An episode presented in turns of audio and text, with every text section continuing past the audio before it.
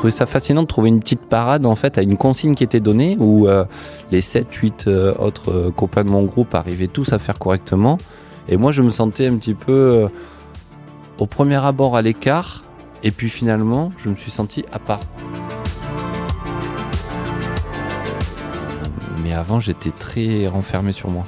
Et pour ça l'école c'est la meilleure école de la vie pour moi. Enfin, tout le monde, tout le monde le dit, mais j'ai eu la chance de, le constater par moi-même. Ça m'a permis de me révéler en tant, tant qu'homme et de finalement de devenir celui que j'aurais toujours voulu être quand j'étais plus petit. Euh, grâce à mes performances, à mon, à mon parcours, à mes rencontres en fait. Moi, je ne savais pas que je ne pouvais pas être introverti et timide. Je ne le savais pas, c'est le sport qui me l'a appris. Je savais pas que j'étais capable de devenir champion olympique. C'est en m'entraînant que je me suis rendu compte que c'était possible. Enfin, je, ne savais pas plein de choses sur moi, comme aujourd'hui, je sais pas plein de choses qui vont m'arriver dans le futur. Euh, mais je suis convaincu d'une chose, je suis convaincu qu'avec le travail, on arrive à ces, à ces fins en fait. Bonjour et bienvenue sur Déclic. Déclic, c'est le podcast de Nice Matin qui part à la rencontre des personnalités remarquables. Sportifs, chefs d'entreprise, artistes, restaurateurs, Déclic prend le contre-pied des interviews que vous avez l'habitude de voir ou d'écouter. On ne coupe pas la parole, on ne cherche pas la petite phrase, on laisse à nos invités le temps de répondre aux questions et surtout de développer. Pas de montage, pas de propos déformés, aucune reformulation, l'entrevue que vous allez écouter est diffusée brute telle qu'elle a été enregistrée.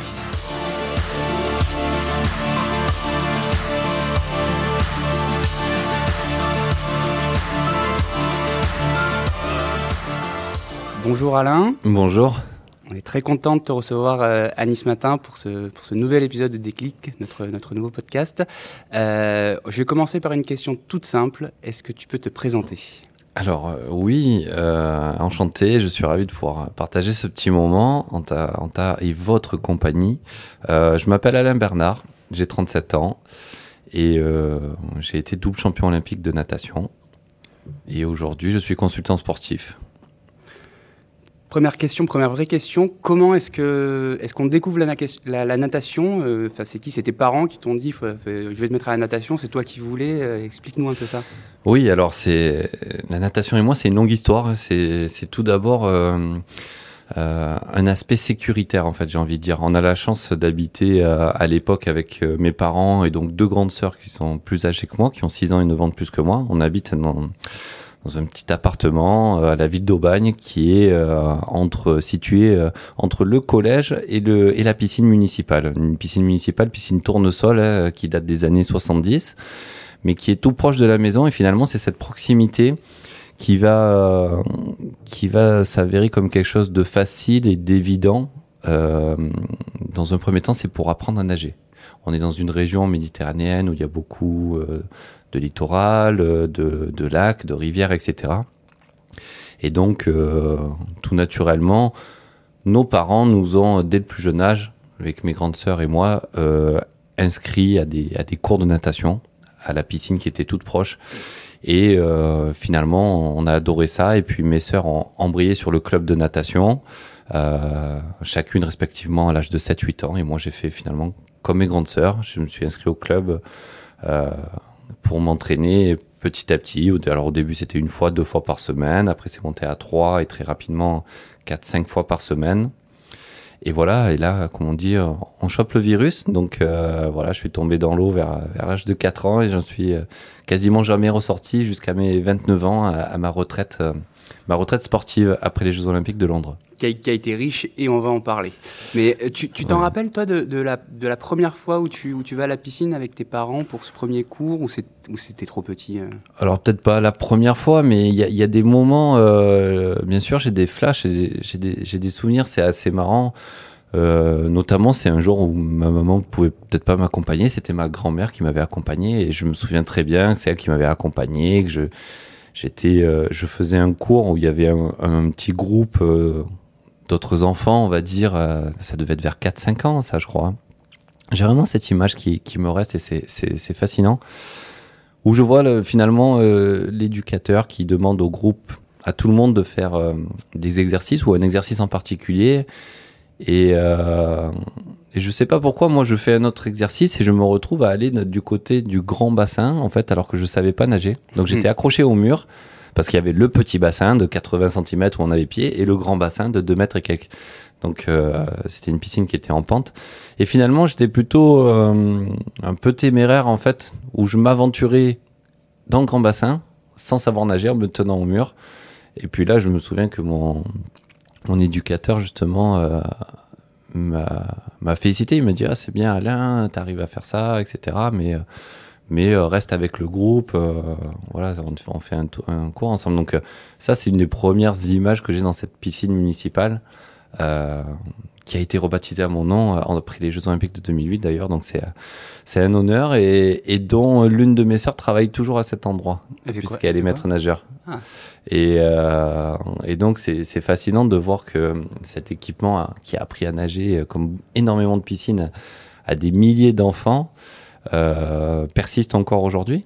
Et euh, voilà, c'est l'un de mes premiers souvenirs, on va dire, en tant que nageur. En fait, c'était le début, euh, début de nageur. Je peux pas parler de carrière, mais d'apprentissage de la natation. Et t'as jamais eu peur de l'eau, hein, par exemple? Alors j'ai jamais eu vraiment peur, mais paradoxalement j'étais pas si à l'aise que ça. Euh, quand notre éducateur me demandait de faire des exercices et un jour où on apprenait à faire par exemple des virages ou des culbutes sur place, en fait moi je prenais de l'eau dans le nez, j'arrivais pas et ça me euh, j'aimais pas du tout ça et donc euh, j'ai trouvé une petite parade en gardant la tête sur le côté, en faisant passer les jambes sur le côté sans me retrouver complètement la tête à l'envers pour éviter qu'il y ait de l'eau qui rentre dans mon nez. Et bah, bizarrement en fait j'ai développé cette technique de virage où je faisais des virages sur le côté, hein, qui était euh, qui était assez euh, chaotique finalement, mais euh, mais efficace. Donc du coup, euh, je trouvais je trouvais ça fascinant de trouver une petite parade en fait à une consigne qui était donnée où les 7 8 euh, autres copains de mon groupe arrivaient tous à faire correctement et moi je me sentais un petit peu au premier abord à l'écart et puis finalement, je me suis senti à part des autres en me disant, ben, je fais l'exercice, mais je le fais pas peut-être de façon conventionnelle. Mais j'ai trouvé la parade euh, à l'âge de 5-6 ans de faire quelque chose pour, pour respecter cette consigne. Et j'ai trouvé ça fascinant. Ça m'a beaucoup servi dans la suite. Et la, la technique que t'as gardée, ce, ce virage Non, je l'ai euh, Ben, je l'ai gardé jusqu'à jusqu'à ce que je commence à nager à haut niveau parce Mm. que c'était pas du tout euh, efficace. Euh, après, bien sûr, en développant la répétition des mouvements, etc., je, je suis devenu de plus en plus à l'aise euh, dans l'eau. Mais ouais, c'est quelque chose qui, voilà, je me suis dit, ben, on a beau avoir un enseignement, une pédagogie et des consignes, et ben finalement, on a tous et tout en nous quelque chose de, de singulier qui fait qu'on va réaliser un exercice ou une tâche euh, de la manière qui nous est la plus, euh, la plus cohérente pour nous finalement. Donc c'est à travers ce petit exemple de virage ou pour pas mettre la Mhm. tête complètement à l'envers dans l'eau que j'ai envie de dire qu'on peut, on peut tous euh, adapter une situation et se l'approprier. Là, ce que tu me dis, c'est que finalement, au départ, t'avais pas forcément des prédispositions euh, quand on te met dans l'eau. Bah, alors, de ce que j'en pense, non. Mon entraîneur que j'ai rencontré bien plus tard m'a trouvé des, des qualités, même les Ouais. éducateurs, mais euh, mais euh, tout grand, j'avais euh, tout petit, pardon, j'étais j'étais grand pour mon âge. Oui, J'étais j'étais très mince, très frêle et Mhm. j'étais très introverti. Euh, j'étais euh, finalement très timide. Et le sport, ça m'a permis de, me révéler, de m'ouvrir, de, de, communiquer plus facilement. Euh, mais avant, j'étais très renfermé sur moi. Et pour ça, l'école, c'est la meilleure école de la vie pour moi. Enfin, tout le monde, tout le monde le dit, mais j'ai eu la chance de le constater par moi-même. Ça m'a permis de me révéler en tant, en tant qu'homme et de finalement de devenir celui que j'aurais toujours voulu être quand j'étais plus petit. Euh, grâce à mes performances, à mon, parcours, à mes rencontres en fait. Et je pense vraiment que c'est lié aux rencontres que j'ai faites euh, dans mon parcours, que ce soit des rencontres de nageuses, de nageurs, de, euh, journalistes, parce que c'est, il faut aussi à un moment donné prendre, son courage à deux mains et, aller affronter alors je le souhaite à tout le monde, hein, mais d'aller affronter une, une horde de journalistes et de micros et de caméras euh, quand on sort d'un bassin, ça veut dire que ça s'est plutôt bien passé. Ça veut dire qu'on a fait une bonne performance et qu'on vient nous demander notre, notre ressenti, nos sensations, etc. Donc j'ai eu la chance de connaître ça de façon assez... euh, euh, en même temps, comment dire surprenante et, et violente à la fois en, en 2007 hein, quand je, je réalise mes meilleurs chronos les je bats les records de France je fais euh, les deuxièmes performances de l'histoire euh, sur 50 et 100 mètres. Euh, à partir de là je me rends compte que je, rentre un peu sur une autre planète et c'est là où je veux dire qu'il faut prendre son courage à deux mains. Donc si je me ramène quelques années auparavant vers l'âge de 6-7 ans jamais je me serais cru capable de faire ça. Et finalement, avec le temps et cette construction permanente, eh bien, on se surprend et on devient, on peut devenir celui qu'on veut être en fait. Ça t'a servi d'être d'être être- d'être introverti euh, C'est un truc qui t'a handicapé euh, Ou tu considères Mm. ça plutôt comme un avantage? Non, je pense que j'ai réussi à le tourner comme un avantage parce que euh, je me sentais différent, différent par la taille, différent par la morphologie. euh, je me sentais différent euh, par comment- par ce complexe de, de, de timidité. Et finalement, je me suis dit mais tous ces championnes, toutes ces championnes et ces champions ou, ou ces personnes qui sont tout autour de moi dans la vie, ben, Mm. je suis sûr que elles, elles aussi, ces personnes ont, ont aussi forcément quelque chose de différent en fait. Et en fait, je ne sais pas comment caractériser, mais en fait, cette différence, je l'ai prise comme une force en me disant, mais si, si je me sens si différent, c'est que je dois pouvoir faire quelque chose de différent. Ta- différence, c'est juste c'est ta taille quand, tu- quand, Non, euh, et le quand- comportement, le comportement fait d'être introverti, le fait d'être euh, très, en même temps réservé, puis, puis mine de rien, quand je suis en confiance, je suis un peu, euh, je suis un peu turbulent en fait. Ah. Je suis un peu, ah oui, oui, j'ai quand même une, euh, j'ai quand même une petite, euh, comment on dit, ça, petite fougue en fait, une petite euh, façon de d'être euh, un, un ado. Quand on arrive à l'adolescence, on fait tous des conneries. Ouais. Et euh, j'étais plutôt créatif de ce côté-là. à, la, piscine ou, euh, ou à l'école? Euh, Non, à l'école plutôt. à l'école. Et euh, donc ça, bien sûr, c'est arrivé avec le temps.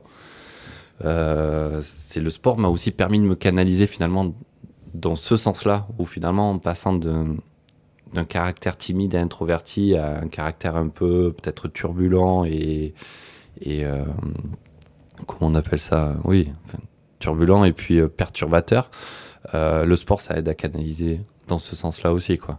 C'est-à-dire que je suis passé d'un curseur un peu bas à un peu élevé Mm. pour me finalement me retrouver dans cette tranche confortable entre euh, entre la- le, fait d'être moins timide et de mieux communiquer et de pas être trop turbulent et, et trop trop extravagant finalement dans ces dans certains comportements. T'arrives à concilier école et natation, euh, Ah. période collège euh, lycée, Alors jusqu'au jusqu'au collège et lycée, euh, c'est facilement, ça fait des grosses journées, mais c'est possible. Et mon histoire, mon parcours, nous emmènera tout à l'heure à, à discuter de mes actions aujourd'hui, qui font que j'en ai euh, j'en ai pâti j'en ai, je peux pas dire j'en ai souffert, mais j'en ai pâti en fait. J'ai pâti d'un manque de de parfois de cohérence et d'agencement entre les cours. Donc pour reprendre le fil de l'histoire, euh, voilà, 7-8 ans, première compétition, je rencontre mes meilleurs copains, etc. Et euh, vers 13-14 ans, avec un copain, on décide de, on- avec qui on s'entraîne tous les jours, ensemble, on décide de s'entraîner un petit peu plus. C'est-à-dire que si on veut progresser, en fait, euh, le club ne peut nous proposer que 5 entraînements par semaine, du lundi au vendredi, c'est tous les soirs, c'est 2 heures. Mais euh, on sait qu'il y a certains jeunes de notre âge euh, qui commencent à nager parfois deux fois par jour, certains jours de la semaine. Et puis on se dit, bon, ben, si on veut progresser, le seul moyen, c'est de s'entraîner plus. Et on a négocié avec l'entraîneur euh, le fait de nager deux fois par semaine, 45 minutes, en fait, que tous les deux. Et donc, il nous a négocié un, créneau avec les maîtres nageurs de l'époque. Il nous laissait les entraînements la veille. Et nous, en fait, on sortait des, des cours à midi moins 5, on mangeait un sandwich vite fait, on allait faire nos 45 minutes à fond et on enchaînait à une heure et demie. euh, on revenait en cours, euh, finalement, comme si rien ne s'était passé. Donc déjà, voilà, 13 ans, 14 ans, il y a déjà cette démarche où on dit, J'en veux plus. Ouais.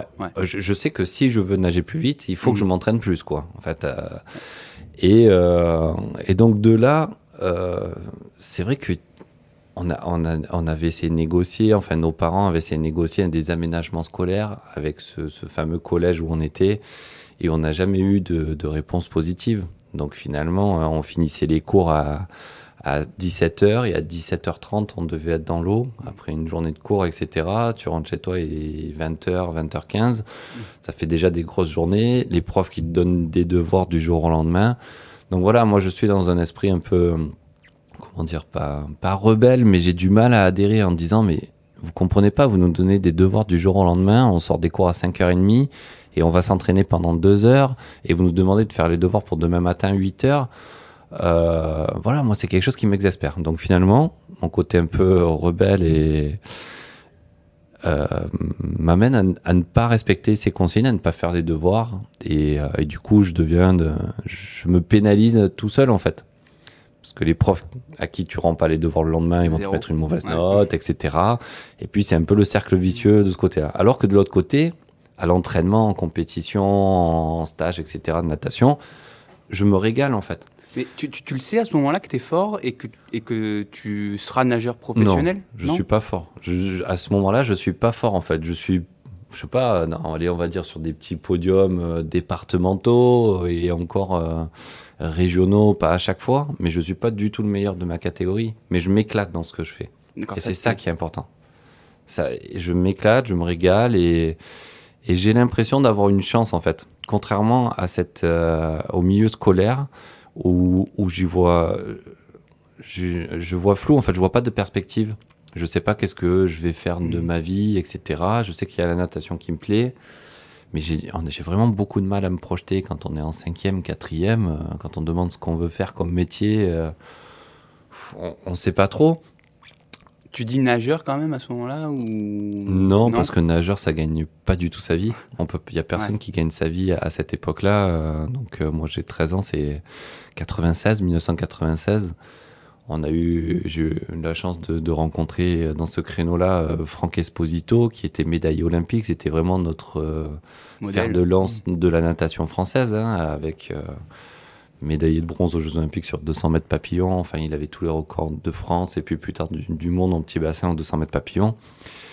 C'est euh, l'épiphénomène en fait d'un modèle de natation française qui réussit euh, au plus haut niveau international, même si plus tard il y en a eu, il y en a eu d'autres et voilà, on était en même temps fans et en même temps on se disait mais comment ils font pour en arriver là? Puisqu'il y a eu plusieurs vice-champions du monde et championne du monde en 1998 avec notamment ben, Roxana Maracianano qui est notre ministre des Sports actuellement. Il y en a eu plusieurs autres nageurs qui étaient vice-champions du monde.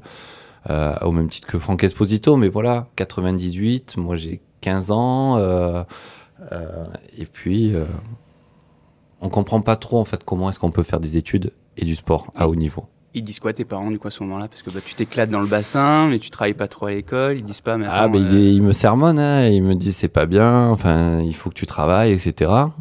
Et et puis surtout, je ouais, c'est vraiment une question de capacité. Je fais le, le minimum syndical en fait pour avoir la moyenne. J'ai pas de j'ai pas de grande facilité scolaire à ce moment-là, mais euh, je suis pas un cancre pour autant. Enfin, je, fais le minimum. Je fais le minimum pour avoir la moyenne ou pour passer à classe au-dessus, etc. Et tu fais pas le minimum dans le bassin, par contre? Et je fais pas, non, je je fais pas le minimum dans le bassin parce euh. que je fais plus et c'est ça qui est en même temps contradictoire parce que je m'entraîne plus, mais en même temps niveau résultat, c'est pas c'est pas proportionnel à l'investissement en fait. Et ça te décourage pas du coup? Non, parce que je trouve ça ludique et, je. Ce qui est fascinant, c'est que je sens cette marge de progression. C'est-à-dire que si je nage une minute 5 au 100 mètres nage à cet âge-là, je. Comment dire, je. En fait, je sais que je peux nager une 3, puis une 2, puis une 1, etc. C'est des choses qui sont quantifiables. Euh, et finalement, c'est ça qui me donne envie et qui me donne des repères plus précis que dans le milieu scolaire. Dans le milieu sportif, y a il y, a, ce sentiment d'équité, en fait, où, euh, où je fais un sport chronométrique, où tout le monde part en même temps, le bassin fait la même longueur pour tout le monde, l'eau elle est à la même température, ce sont les mêmes conditions. Et finalement, ce sont à travers ces règles en fait et cette notion, euh, cette notion d'équité qui me donne envie finalement, euh, ou qui me fait prendre conscience que les chances elles sont les mêmes pour tout le monde. Ce qui va différencier, ça va être le travail, ça va être l'investissement, ça va être la technique, etc. Tandis que dans le milieu scolaire, en fait, euh, j'ai l'impression de ressentir une injustice par rapport à des moments où je me dis bon allez là j'essaie de travailler, je vais réviser mes cours, etc. Et le jour J le jour du contrôle, en fait, il n'y a pas grand chose qui ressort. Je me dis, mais alors là, j'ai travaillé des heures pour euh, connaître mon sujet, puis au moment de le ressortir, euh, je vois une note où j'ai 12 ou 13, en fait. Je me dis, bon, ça avait peut-être pas le coup euh, de travailler autant, parce que limite, sans travailler, j'aurais pu avoir 10 ou 11, quoi. Donc, c'est cette. En même temps, cette perspective du fait d'atteindre son objectif qui est beaucoup plus palpable dans le sport que dans le milieu scolaire à cet âge-là. Et donc, à 14-15 ans, euh, on prend quand même une décision très forte avec mon copain. C'est lui qui me, tente. Il me dit Alain, euh, l'année prochaine, il y a un pôle sport qui se crée à Marseille. On peut s'entraîner à Marseille et garder notre licence euh, au club, au club d'Aubagne, qui nous est cher en fait, parce que c'est c'est un peu la, guerre des clubs, hein, un peu surtout par tous les territoires. Tu as, le gros club qui va attirer les, meilleurs nageurs et puis tu as les petits clubs formateurs euh, qui se font parfois euh, vider de leurs meilleurs éléments pour rejoindre ces structures dans lesquelles il y a de meilleures installations, etc. Et donc, ce pôle espoir au Cercle des nageurs de Marseille permet d'avoir un aménagement scolaire. Et là, on se dit, bon, c'est super, avec cet aménagement scolaire, on peut nager le matin et on peut nager le soir. Et donc, on va faire un test. Euh, c'était juste avant, on va dire, mai-juin 98. et puis, on, sait qu'on est pris, donc, dès septembre 98, on sait qu'on sera pris dans ce groupe euh, de haut niveau, en fait, pour pouvoir s'entraîner deux fois par jour et avoir un aménagement scolaire dans un établissement scolaire qui est, euh, qui est dans Marseille. Donc, on habite au bagne, il faut s'entraîner à Marseille, il faut être à 6h45 dans l'eau le matin, on est à une demi-heure de route. Je vous laisse juste faire un petit calcul. ça fait se lever tôt. On a 15 ans, on met un réveil à 5h40. On va s'entraîner, on sort, de, on sort, on va en cours, on revient, euh, on, ressort de cours, on fait le deuxième entraînement, grosso modo 17h, 19h. Le temps de sortir, de rentrer chez nous, il est, euh, il est 20h15, 20h30. Donc à 15 ans, je pars de la maison à, 6h du matin et je rentre à 20h. Et alors, c'est en même temps euh, exceptionnel et, conventionnel. En fait, c'est ce qui se fait. C'est plutôt usuel. Il y a énormément de nageuses et de nageurs de haut niveau qui ont ce rythme d'entraînement et qui est très euh, à la fois contraignant et fatigant parce que ça fait des grosses journées. Et finalement, c'était des horaires aménagés, ce n'était pas des études aménagées. Euh, c'est ça qui était un peu frustrant. Donc, au bout d'un an et demi, deux ans d'aller-retour tous les jours, euh, c'est sûr que j'en ai un petit peu pâti. Et même les professeurs qu'on avait dans cet établissement scolaire ne comprenaient pas forcément notre train de vie sportif. Et euh, ça m'a amené à, redoubler, euh, puisque j'avais déjà redoublé une première fois la, quatrième, donc j'ai redoublé la seconde. j'ai redoublé la seconde et donc je me dis mais je suis quand même mal barré niveau études, c'est pas pas un bon exemple. Mais finalement, je, je je m'épanouis dans, dans, ce que je fais, dans la natation, dans les entraînements. On arrive à s'épanouir dans la natation? De, l'extérieur, on a l'impression que c'est un sport qui est hyper contraignant, euh, où en gros, bah, les entraînements, c'est à la dure. Bah, là, tu parlais de 6 heures du matin dans l'eau ou quoi. On arrive à prendre du plaisir. Euh, ben, ça l'est, en fait. Moi, le plaisir que j'ose espérer que c'est à peu près la même chose pour tout le monde, c'est quand on, on, construit quelque chose, on construit une performance. On est, euh, on est en début de saison, on sait qu'on veut progresser de 5 dixièmes ou d'une mm. seconde ou de, de 2 secondes. Ça dépend de l'âge qu'on a parce qu'au plus on progresse, au plus c'est difficile de progresser. Ce qui est fascinant, c'est de c'est de construire son projet euh, étape par étape et de, de, discuter de la planification avec son entraîneur, de discuter des, de les modalités techniques, etc. Et ça, c'est vraiment palpable, c'est de dire euh, aujourd'hui je nage euh, tel chrono, mais je sais en moi, je, et ça c'est très difficile à, l'extérioriser, je sais que je vaux mieux que ça. Je sais que je peux grappiller une petite seconde ici. Je sais que si je suis concentré sur des virages en compétition, euh, je peux gagner quelques petits dixièmes. Donc du coup, je vais travailler tous les jours mes virages à l'entraînement. Je vais essayer qu'ils soient le De plus gratter, efficaces, euh, etc. ouais. Que ce soit des, des gestes techniques, essayer d'ancrer ces automatismes. En gros, tu as un, un adversaire, c'est euh, c'est le chrono. Quoi. Oui, Ça. ou c'est toi, en fait. Ouais. Ça peut être toi le- le- l'adversaire, parce que euh, finalement, le chrono, c'est que la conséquence d'une série d'actions et de mouvements que l'on met en place, en fait. Le départ est donné, et en fait, ça va dépendre de l'amplitude et de la force et de la fréquence, en fait, de nage, qui va, au bout d'un certain temps, t'amener d'un point A à un point B, à l'autre bout du bassin, et qui va te donner ton chrono.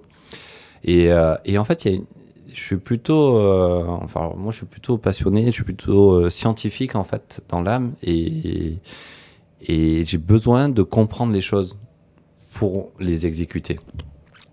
Donc, pour reprendre le parcours, on est en seconde et là, je rencontre euh, un entraîneur, euh, un entraîneur euh, exceptionnel qui, sera mon entraîneur aussi durant tout le reste de ma carrière, qui s'appelle Denis Auguin. Donc Denis, à ce moment-là, lui vient d'arriver au Cercle des de Marseille. Il est originaire de Nice.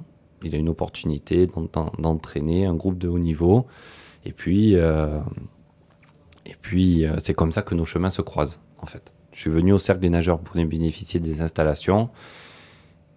Et Denis euh, aussi. Et finalement, c'est là où on se croise et on- il se retrouve à m'entraîner, donc dès, euh, grosso modo, septembre 98. Et c'est... euh, Et ça match tout de suite? Alors ça match tout de suite, euh, oui et non. ça match dans la... Alors d'un point de vue rigueur en fait, et finalement je crois que c'est c'est quelque chose de fondamental aussi, il est, il est intransigeant. Et puis euh, on communique pas du tout au début, enfin on communique pas énormément. Euh, mais je sens à travers lui qu'il y a des valeurs euh, des valeurs euh, d'engagement, de respect, de famille, des valeurs de, partage, des valeurs de, de comment dire, de tout mettre en œuvre pour transmettre son savoir, qui est qui est fascinant. C'est ça la première chose avec laquelle euh, j'accroche avec Denis. En fait, euh, c'est d'abord ses valeurs et bien sûr euh, à travers cette rigueur, etc. à l'entraînement, c'est quelque chose qui est c'est un entraînement qui est très difficile, qui est très compliqué, et mais en même temps, je me dis voilà, si c'est exigeant, je sais que un jour ça va payer. Donc euh, oui, je crois que lui aussi, je pense que ça match direct, mais on, on- j'évolue au milieu d'un groupe. Hein, il vient pas entraîner Alain Bernard et Alain Bernard ne vient pas s'entraîner avec Denis Auguin. T'es pas forcément le chouchou euh, Non, pas plus que ça. Et puis Mm. je voulais pas l'être en fait. Et puis euh, au fil du temps, bien sûr, euh, à travers les, les différents entraînements, les semaines et les mois qui passent, il y a quand même, euh, quand même quelque chose qui se qui se lie de plus en plus. Et euh, moi, je suis bien dans un, dans un groupe avec qui on s'entend bien, et des garçons, des filles de niveaux euh, complètement euh, différents, mais on a les mêmes ambitions, on a envie de progresser. Et, et ça va être ça le maître mot. Et c'est toute la complexité de l'entraîneur, c'est d'essayer de faire progresser à, à ce moment-là un garçon comme moi qui fait, euh, on va dire, 1m80 pour 75 kilos, avec une fille d'un mètre euh, 62 qui fait 45 kilos, et un qui fait du papillon, l'autre de la brasse, et l'autre du catenage, et l'autre... euh, Donc en fait, c'est ouais, c'est un défi qui est compliqué pour les entraîneurs. Mais voilà, c'est une rencontre extraordinaire qui va, qui va forger, euh, qui va, comment dire, à déterminer la suite. Ouais, qui va déterminer la suite et qui va m'aider à me, à me révéler plus tard. C'est quand, c'est quand le déclic? C'est quand que tu te dis, en fait, je suis fort Euh, C'est quand tu te dis, bon, ben, mon rêve, c'est d'être euh, champion olympique et tu le seras, mais c'est à, à partir de quand où tu, où tu réalises que tu, que tu seras nageur pro? Alors déjà, nageur pro, ça n'existe pas. Ah, ouais, mais c'est tout le monde. euh, En fait, on est extrêmement professionnel dans la démarche, la rigueur et l'entraînement, mais le statut professionnel n'existe pas. Et c'est aussi entre autres pour ça que j'ai envie de me battre aujourd'hui pour améliorer les conditions d'entraînement par rapport à Mhm. mon à mon expérience et Mhm. mon parcours, mais qui a fait qu'à un certain moment, bien sûr, j'ai très bien gagné ma vie. euh, mais j'étais champion olympique. Donc, euh, Oui. entre le moment où j'ai commencé à m'entraîner deux fois par jour et où je suis devenu champion olympique, il s'est écoulé 10 ans. Septembre 98, août 2008. Voilà, c'est pas compliqué, c'est 10 ans d'entraînement deux fois par jour, euh, 50 semaines par an. Ça ressemble à quoi du coup une journée Tu as l'objectif d'être champion olympique ou d'être très fort. Ça ressemble à quoi une journée, une journée euh, Alors ça dépend si c'est une journée où on est un mois avant les Jeux Olympiques ou si on est sept ans avant en fait. Euh, tu sais pas trop. C'est en fait moi à ce moment-là entre allez on va dire 15 ans et 20 ans, c'est mon rêve c'est de rentrer en équipe de France et c'est de fonctionner étape mm. par étape. Je, je, suis niveau interrégional, je veux me qualifier au niveau national. Et une fois que je serai au niveau national, j'aurai pour ambition de qualifier au, niveau européen, puis monde, et puis les Jeux Olympiques. étape par étape. Et en mm. fait, ben, j'aurais bien aimé griller des étapes, mm. mais je n'avais pas les capacités. Donc euh, aujourd'hui, quand on voit des jeunes qui arrivent à, à, Mac 2 en fait et qui se retrouvent euh, sur des meilleures places internationales très jeunes, je me suis, je me dis, mais j'ai dû rater quelque chose, c'est pas possible. Donc finalement, c'est mon mode de fonctionnement et c'est ce qui me caractérise. Le vrai déclic, je pense, il a lieu, euh, il a lieu à, vers, vers 19 ans, 18-19 euh, ans, parce que donc j'arrive enfin malgré tous ces entraînements et tout ça, à passer mon bac. Je passe mon bac avec deux ans de retard. Je passe un bac scientifique. Je l'ai. J'avais tellement un mauvais dossier scolaire euh, que j'avais neuf points à rattraper et ils m'ont demandé de revenir au rattrapage. Donc, euh, je viens au rattrapage et je commence à faire deux exercices au tableau. Et le prof, il me dit, mais qu'est-ce que tu fais là? Tu sais le faire, ça, c'est bon. il me dit, mais euh, combien, combien t'as eu en maths? 7? Ouais, bon bon allez je te mets 11 vas-y c'est bon. Et du coup euh, bon bref. La note 11-12 c'est ce qui m'a suivi partout dans mes études bref. Donc une fois mon bac en, poche et, et c'est pour ça que comme je dis j'en ai pâti. Avant même le bac on demande les vœux en fait d'orientation. Donc je m'étais renseigné euh, pour devenir euh, pour faire un, un, DUT dans une IUT en fait un DUT hygiène et sécurité pour devenir sapeur-pompier spécialisé dans les risques technologiques. Alors depuis tout petit, le métier de pompier, je pense que ça fait aussi rêver, et j'ose espérer, des centaines de, gamins. Pourquoi pompier? Parce que j'ai envie d'aider les autres, j'ai envie de me sentir utile dans la société. J'ai envie de... Et à travers ce métier qui est pour moi le plus... Euh, finalement... Euh, le, plus proche, en fait, le plus facile à, à imaginer, parce que des pompiers, on en croise très souvent, mais on croise des camions, des voitures, et on croise pas forcément des, êtres humains, des pompiers. Et donc j'avais fait mon stage d'orientation de troisième chez les sapeurs-pompiers.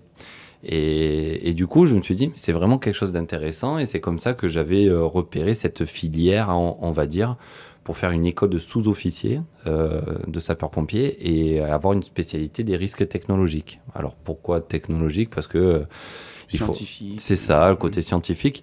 Et puis le côté en fonction de, de, ce que propose le territoire où je suis. Hein. Là, je suis entre Aubagne et Marseille. L'école la plus proche que je trouve de là, c'est euh, c'est une IUT à, à, La Ciotat, en fait, qui a 20 minutes de mm. voiture euh, d'Aubagne, pour rester dans un périmètre euh, cohérent par rapport à, à, à mon double mm. projet aussi, pour continuer à m'entraîner. Donc finalement, euh, juste avant de passer mon bac, on me dit, bah, de toute façon, même si tu as ton bac, on te prendra pas en IUT. Parce que tu as un trop mauvais dossier scolaire. Et là, je me suis dit, il me dit ça, on est au mois de juin, on est au mois de mai, le mois de, au mois de juin, il y a le bac quand même. Bref, c'est pour ça que j'ai passé mon bac et j'ai vachement cogité. Je me suis dit, bon, l'année prochaine, euh, je sais pas ce que je vais faire, je peux pas aller dans cette truc et je, et je veux pas faire des études, un BTS ou quelque chose comme ça par défaut. Ça mm. va pas, ça va pas me plaire, ça va pas me correspondre. Je, je, je veux juste sortir de ce cursus d'études qui, où je me, je m'en sens finalement plus contraint que, qu'autre chose. Alors, je suis encore jeune dans ma tête, hein, même si j'ai 18, 19 ans, euh, je suis jeune dans ma tête et j'ai pas conscience finalement de ça. Euh, donc, je dis à mes parents, voilà, si j'ai mon bac l'année prochaine, je prends une année sabbatique parce que je veux me qualifier aux Jeux Olympiques d'Athènes. J'étais dans les, à ce moment-là, dans les 8-10 meilleurs nageurs français. Ça me laissait espérer, en fonction de ma marge de progression, que je pouvais rentrer dans les 5-6 euh, meilleurs nageurs pour rentrer en équipe de France dans le relais 4 fois 100, mètres nage libre. Et donc mes parents m'ont dit écoute Alain, de toute façon nous on peut pas on peut pas t'aider euh, financièrement aussi donc euh, tu fais ce que tu veux, mais tu fais pas que nager. Tu prépares. Euh, il te faut quelque chose. Le plan B, quoi. Un plan B, carrément. Mm.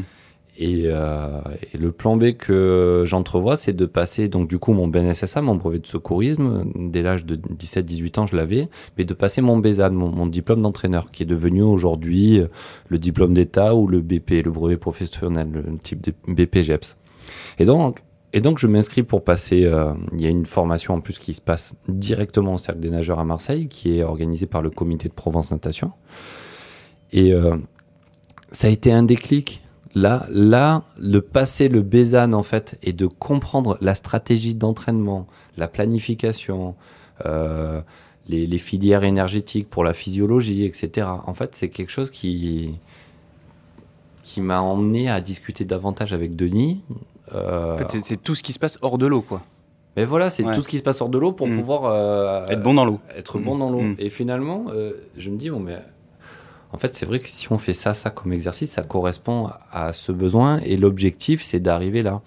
Donc finalement, il y a beaucoup de choses qui font sens en fait dans l'entraînement et qui vont m'emmener à questionner davantage encore et toujours Denis en lui disant mais pourquoi on fait cet exercice et on fait pas ça?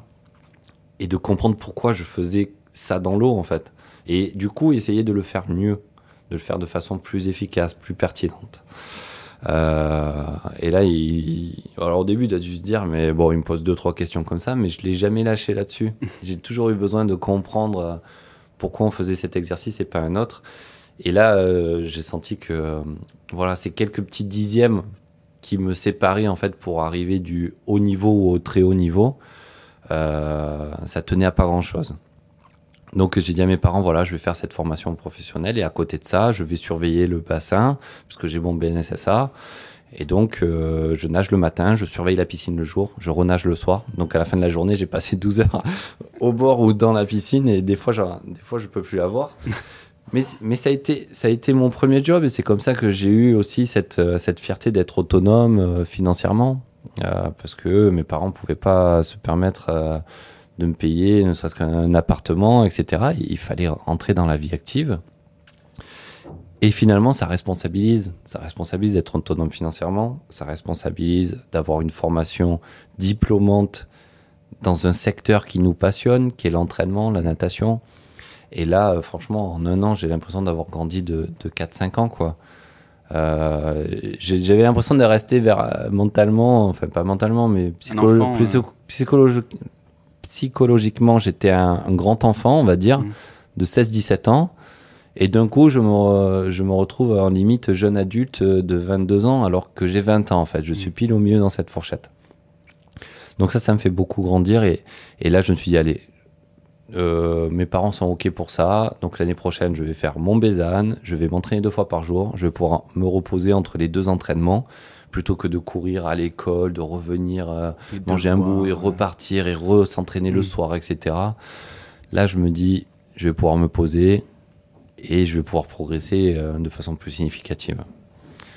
Euh, donc mes parents adhèrent et puis euh, et puis voilà, on est parti dans cette saison, on va dire 2003-2004. Donc j'ai mon bac en 2003 et à la rentrée en septembre 2003 pour me qualifier au- au- aux Jeux Olympiques d'Athènes. Euh, là, je suis investi à fond euh, dans mon truc. Je suis de plus en plus assidu sur euh, l'alimentation, l'hydratation, sur le sommeil, sur les étirements, sur les échauffements. C'est vraiment des choses qui font partie intégrante de l'entraînement, qui auraient peut-être dû l'être un peu plus tôt. Mais voilà, c'est en me responsabilisant comme ça, je me rends compte que je vais, je vais progresser, c'est sûr. Je vais faire mieux. Je vais faire mieux que ce que je fais à ce moment-là. Et puis il y a une pseudo, euh, catastrophe qui arrive, hein, puisque euh, cet hiver-là, de cette saison de qualification pour Athènes, je suis hyper fatigué dans l'eau, j'avance pas, j'ai du mal à récupérer et, donc euh, on décide de faire une prise de sang pour faire une analyse, voir qu'est-ce qui se passe. Et puis là, on me diagnostique une toxoplasmose et une mononucléose. Donc c'est pour ça que j'étais extrêmement fatigué dans l'eau.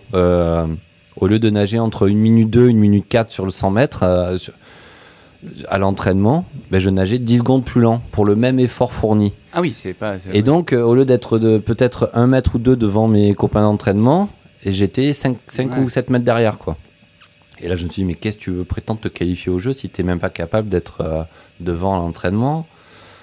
Euh, Donc là, ça commence à cogiter et tout. Et puis là, Denis me dit, comme il n'y a pas de traitement, Il n'y a pas de vaccin, il n'y a pas de remède, il n'y a pas de, de, thérapie ou quoi que ce soit. Le seul remède, c'est du repos. Et pour du repos, il faut du temps, et pour du temps, on n'a pas de temps en fait. parce que tu perds du temps sur l'entraînement. Et euh, voilà, s'il me dit bah, tu, tu, te reposes trois jours et tu reviens, bah, mm. pendant trois jours on ne s'est pas entraîné et c'est un manque de productivité. quoi.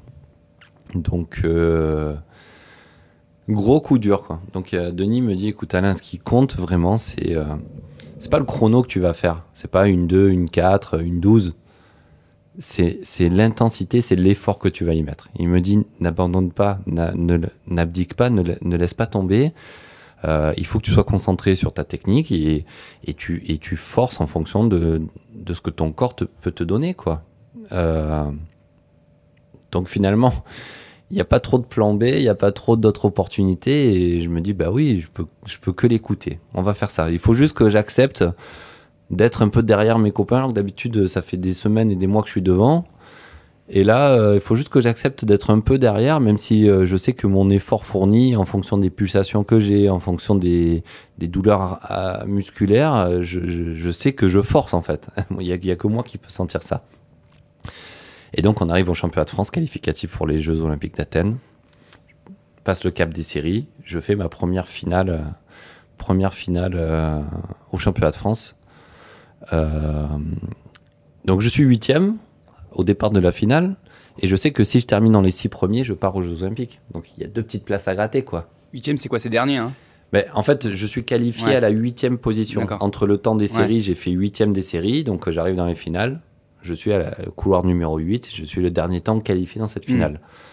Mais si dans cette finale, je touche, j'arrive à, grappiller une ou deux places, enfin deux places au moins, je sais que je peux partir aux Jeux Olympiques, quoi. Et donc, euh, ben, je termine euh, septième à 17 centièmes du sixième. donc, ils prennent les six premiers pour le relais avec les deux remplaçants. Et moi, pour 17 centièmes de seconde, je rate ma qualif aux Jeux Olympiques d'Athènes. Euh, et pour remuer le couteau dans la plaie, quelques semaines plus tard, il y a toute l'équipe de France qui vient faire le stage de préparation terminale à Marseille. Et tu les regardes. Et, je suis à côté d'eux et je me dis, putain, je pourrais être avec eux, etc. Euh, dont une, certaine Laure Manoudou, qui fait son stage là, avec qui euh, enfin, on, sympathise, euh, etc. Et, je me souviens, au détour d'une discussion, j'ai dit, putain, mais. Alors, déjà dans ma tête, je me disais, attends, cette, fille, elle a, elle, a, elle a 17 ans, elle est qualifiée aux Jeux Olympiques. Moi, j'ai 20 ans, je viens de rater ma qualif. Et non seulement elle est qualifiée, mais en plus, il y a quelques temps, elle a non, elle avait pas battu encore le record du monde. Non, non, mais elle était dans les meilleures nageuses mondiales en fait. Et donc je lui ai dit mais putain, je dis mais tu peux faire un truc énorme au jeu et tout. Elle me dit oui, on verra en fait un peu avec son côté pas nonchalant mais le côté insouciant. Je fais mais putain, c'est super comment elle fait cette fille pour pas avoir de pression et tout. Et là j'ai dit écoute, c'est vraiment tout ce que je te souhaite enfin et puis voilà, les jeux d'Athènes, euh, Laure euh, gagne euh, devient championne olympique. Euh, Malia Metella, médaille d'argent. Hugues Dubosc, médaille de bronze. Solène Figas, médaille d'argent.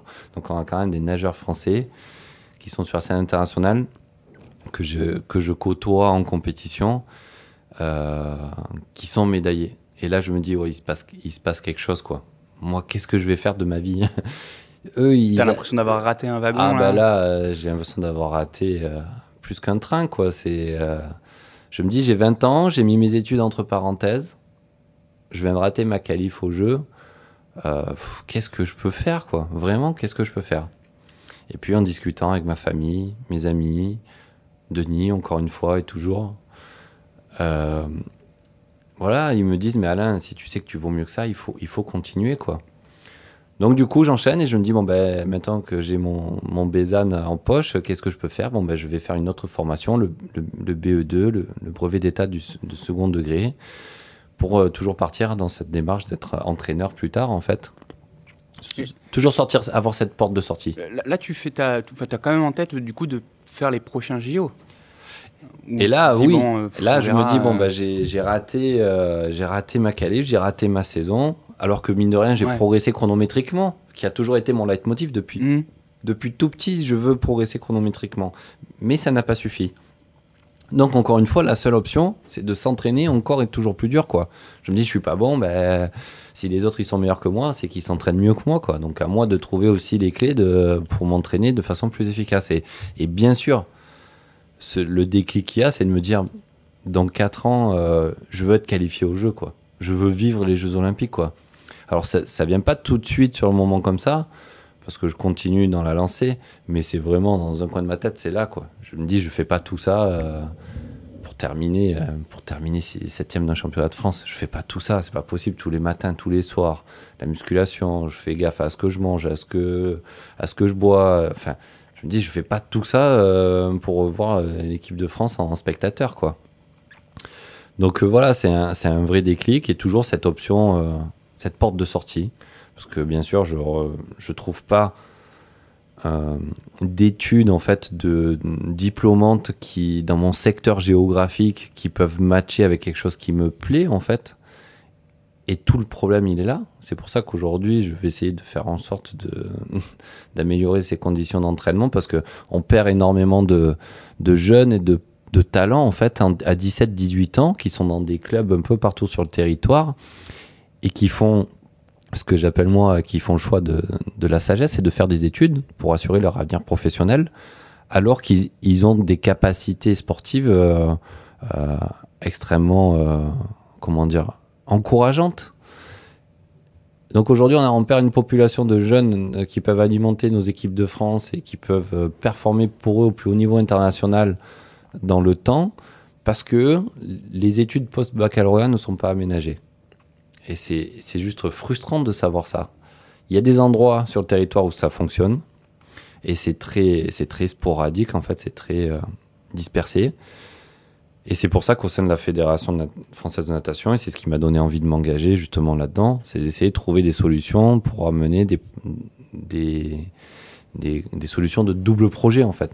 De, et sportif et scolaire. C'est quoi la solution du coup sur, euh, sur, euh, sur ça? Tu préconiserais quoi toi bah, La solution c'est d'impliquer l'éducation nationale aussi euh, là-dedans. Et donc là c'est déjà très compliqué, mais au-delà de ça, c'est qu'on n'a même pas de photographie de ce qui existe sur notre territoire. C'est-à-dire que si on veut s'entraîner à Nice, à haut niveau en natation, il faut aussi qu'on soit capable de dire il y a le schéma, il y a les decks, il y a les secs, il y a, y la fac, il y a, il y a la fac de sport, enfin, il y a fac de lettres, fac de droit. Mm, mm. Mais il faut qu'on soit capable de recenser ça pour proposer en tant que fédération quand même, c'est aussi le but d'une fédération ou d'une ligue, de dire bon ben là on a un jeune de 17-18 ans, d'ici un an ou deux, selon comment il progresse, il va être, il est, identifié comme nageur de haut niveau, il est sur les listes euh, de haut niveau qu'est-ce qu'il va faire une fois qu'il a son bac? Eh bien là, si c'est pas les parents ou l'entraîneur ou le, principal concerné qui s'en préoccupe, ben cette, nageuse ou ce nageur va se perdre dans la nature. Il va dire bon ben j'arrête mes études. Et puis, euh, il suffit qu'il se blesse ou qu'il ait envie d'arrêter de nager ou qu'il nage jusqu'à 25, 28 ou 30 ans. Ou j'arrête la natation. Même. Et voilà. Et quand il arrête, il n'a pas, de, pas de diplôme, pas d'expérience professionnelle. Et puis, il n'a pas commencé à cotiser à la retraite. Et alors là, voilà, c'est tout le drame. Pour moi, c'est un, un, échec en fait d'accompagnement si on constate des, des, profils comme ça. Et c'est pour ça que je me considère comme un épiphénomène en fait. Je suis pas un exemple à suivre. Moi, j'ai fait le choix, j'ai fait le risque en fait. J'ai pris le risque de m'engager à 100% dans la natation. Et je gagnais pas ma vie. Hein. C'est ce qui me permettait de gagner ma vie, c'était euh, d'être euh, maître nageur et éducateur sportif. Mais au moins, j'étais autonome, je payais ma facture et ma bouffe à la fin du mois et j'étais très fier de ça. Et quand j'ai eu mes premiers résultats en natation, j'ai commencé à avoir mes premiers petits contrats euh, de sponsoring et d'image, enfin de dotation de matériel dans un premier temps, et puis de, sponsoring et d'image, dont EDF euh, e en 2007, qui me fait un super contrat sur deux ans, qui, me qui justement me permet d'arrêter, entre guillemets, de travailler en disant... Euh, en disant euh, je sais pas comment je vais payer mes factures à la fin du mois. Mais EDF me fait un contrat d'image parce que je viens de réaliser les deuxièmes perfs mondiales de tous les temps. C'est que je suis loin de ce niveau, euh, on va dire, euh, confidentiel de pratique où j'ai pas, j'ai pas de titre, etc. Je viens de, de, gagner deux titres au championnat de France et je viens de faire les deuxièmes meilleurs temps mondiaux de tous les temps. Donc c'est plus facile d'avoir un contrat que quand on est septième au championnat de France et quand on vient de rater sa qualif aux Jeux Olympiques. Quoi. Mais quand tu décroches ce contrat-là, t'es pas encore champion olympique en plus. Non, je suis pas encore, mais il y a quand même beaucoup de, de, choses à un an des Jeux. Qui font que. Ouais. Là, à ce moment-là. On se dit, il a des chances d'avoir quelque chose. C'est ça. Voilà. Mais avant d'en arriver là, euh, le chemin est quand même semé d'embûches, quoi. Donc c'est juste frustrant, en fait, d'avoir vécu ça. Et encore une fois, c'est ce que je dis quand je fais des conférences, soit devant les jeunes, devant des, chefs d'entreprise. J'ai pris des risques, j'ai pris un risque énorme. J'ai pris le risque de faire le choix de faire que de la natation, en fait. Et je savais que ça allait pas forcément euh, bien payer, mais je savais que si j'y arrivais, ça allait être le jackpot entre guillemets quoi. Donc euh, voilà, c'est un côté de capitalisation sur ce mm. que tu fais, sur ton développement personnel qui se transforme en performance sportive, qui au bout d'un moment, ça vaut quelque chose quoi. Être septième au championnat de France, ça vaut rien. Être être euh, qualifié en équipe de France et finaliste au championnat d'Europe, ça vaut un peu mieux. En, 2000, en 2006, en 2007 faire les deuxièmes records de France et, euh, meilleur deuxième meilleur perf de tous les temps, ça vaut encore mieux. Donc ça, plus ça, plus ça, ça m'amène à, finalement à, arriver à, un niveau aussi de reconnaissance et de notoriété où je peux commencer à, à monnayer finalement mon activité que je fais depuis l'âge de 15 ans. quoi. Et là, j'ai 23, 24 ans. Donc entre 15 ans et 23, 24 ans, quand il y a des jeunes aujourd'hui qui stagnent et, qui se disent ouais en fait je vais arrêter parce que j'ai fait le tour à 18 19 ans à 20 ans j'ai fait le tour de la natation j'ai envie de leur dire ben t'es pas très t'es pas très euh, perspicace et persévérant parce que la vie c'est ça. Et ce que ce qu'on apprend à faire dès le plus jeune âge à aller à l'entraînement tous les jours à avoir des objectifs à se remettre en question à écouter euh, ses collègues d'entraînement son entraîneur quand je dis que c'est l'école de la vie, c'est que ça sert toute la vie. C'est que euh, quand on va remettre un CV à un chef d'entreprise quand on a 23, 25 ans ou 30 ans, s'il va voir qu'on a été sportif de haut niveau et, et qu'on s'est entraîné deux fois par jour pendant des dizaines d'années, s'il a un même CV en face de lui, euh, qui n'a pas à, à, comment dire, à, compétences, compétences équivalentes, à mon avis, le chef d'entreprise, il va plus choisir la, la personne qui a fait du sport de haut niveau. C'est c'est mon ressenti, je pense pas trop me tromper là-dessus. Mais encore une fois, il faut euh, que les parents, les entraîneurs, euh, tout le monde soit impliqué dans ce, dans ce double projet parce que on peut pas réussir à performer si, si on n'a qu'une option, si on n'a qu'une chance. Quoi. On peut pas. Moi, je peux dire que j'ai pris des risques, mais j'ai pas mis tapis en fait sur la natation. J'ai mis tapis sur la natation du côté entraînement, d'accord, mais et, et côté diplôme pour être entraîneur. Mais euh, je, savais qu'il y avait une porte de sortie. C'était l'entraînement. Euh, Ça aurait pu être l'entraînement, mais mm. l'entraînement, même euh, la pédagogie. Et aujourd'hui, les stages de, natation que j'organise chaque année, je suis ravi de pouvoir partager des consignes. Et les gamins m'écoutent parce que, parce que je suis Alain Bernard, mais, mais même si même s'ils me connaissent pas en tant qu'Alain Bernard champion, etc., ça me donne d'autant plus envie euh, de donner un conseil à qui que ce soit. Ils te connaissent les gamins quand euh... Eh ben, ce qui est voilà, ce qui est fascinant et surprenant, c'est que ça, ça, trans, ça partage, euh, ça comment dire, ça traverse les générations. D'accord. Ça traverse les générations de, et c'est ça qui est fascinant parce que les, les jeunes qui viennent en stage, euh, ils sont nés l'année, l'année de mes espoirs ou après en fait. Et donc c'est ça qui est fascinant, on se rend compte que le, sport c'est quelque chose de très très très puissant quoi. Donc euh, voilà, euh, si on revient un peu dans, mon, dans mon parcours, c'est quand même euh, quand même ces différentes anecdotes et côtés inconfort entre l'agencement scolaire, sportif, les partenaires, etc. qui aujourd'hui me donnent envie de faire bouger les choses parce que J'étais timide, introverti et renfermé. Aujourd'hui, je parle beaucoup plus facilement. Et euh, on me sollicite pour raconter euh, mon histoire et mon parcours. Donc euh, j'ai juste envie de dire, mais je veux juste être le porte-parole de ces jeunes d'aujourd'hui dont moi j'ai vécu ces situations-là il y a quelques années. On fait un sport qui est, qui est relativement ingrat, mais on l'a choisi. En, même temps, euh, moi, si mes parents m'avaient forcé, euh, jamais j'aurais fait ça. Ça, c'est sûr. Ça doit être une démarche personnelle. Et puis, construire quelque chose dans le temps, construire un objectif, construire euh, une performance, construire un, diplôme, un bagage professionnel, être capable de le construire dans le temps. On peut pas avoir des choses comme ça du jour au lendemain. Sinon, il faut aller tous les, tous les jours, il faut aller jouer au loto ou à l'euro million. Et puis voilà, un jour, on pourra gagner quelque chose. Mais euh, euh, quelle fierté on aura de ça C'est voilà, je trouve que on fait quelque chose où on le fait avec notre corps, avec notre envie. Euh, et c'est ça qui est fascinant, c'est quand je vois mon parcours, je me dis, je suis parti d'un petit gamin qui savait pas nager, qui était accroché au bord du mur avec deux mètres d'eau sous, mètres d'eau sous les pieds sans savoir nager.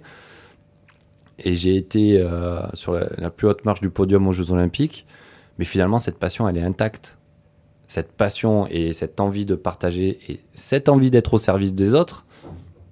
Et là, tac, tac, on recoupe. Pourquoi vouloir être sapeur-pompier, aider les autres?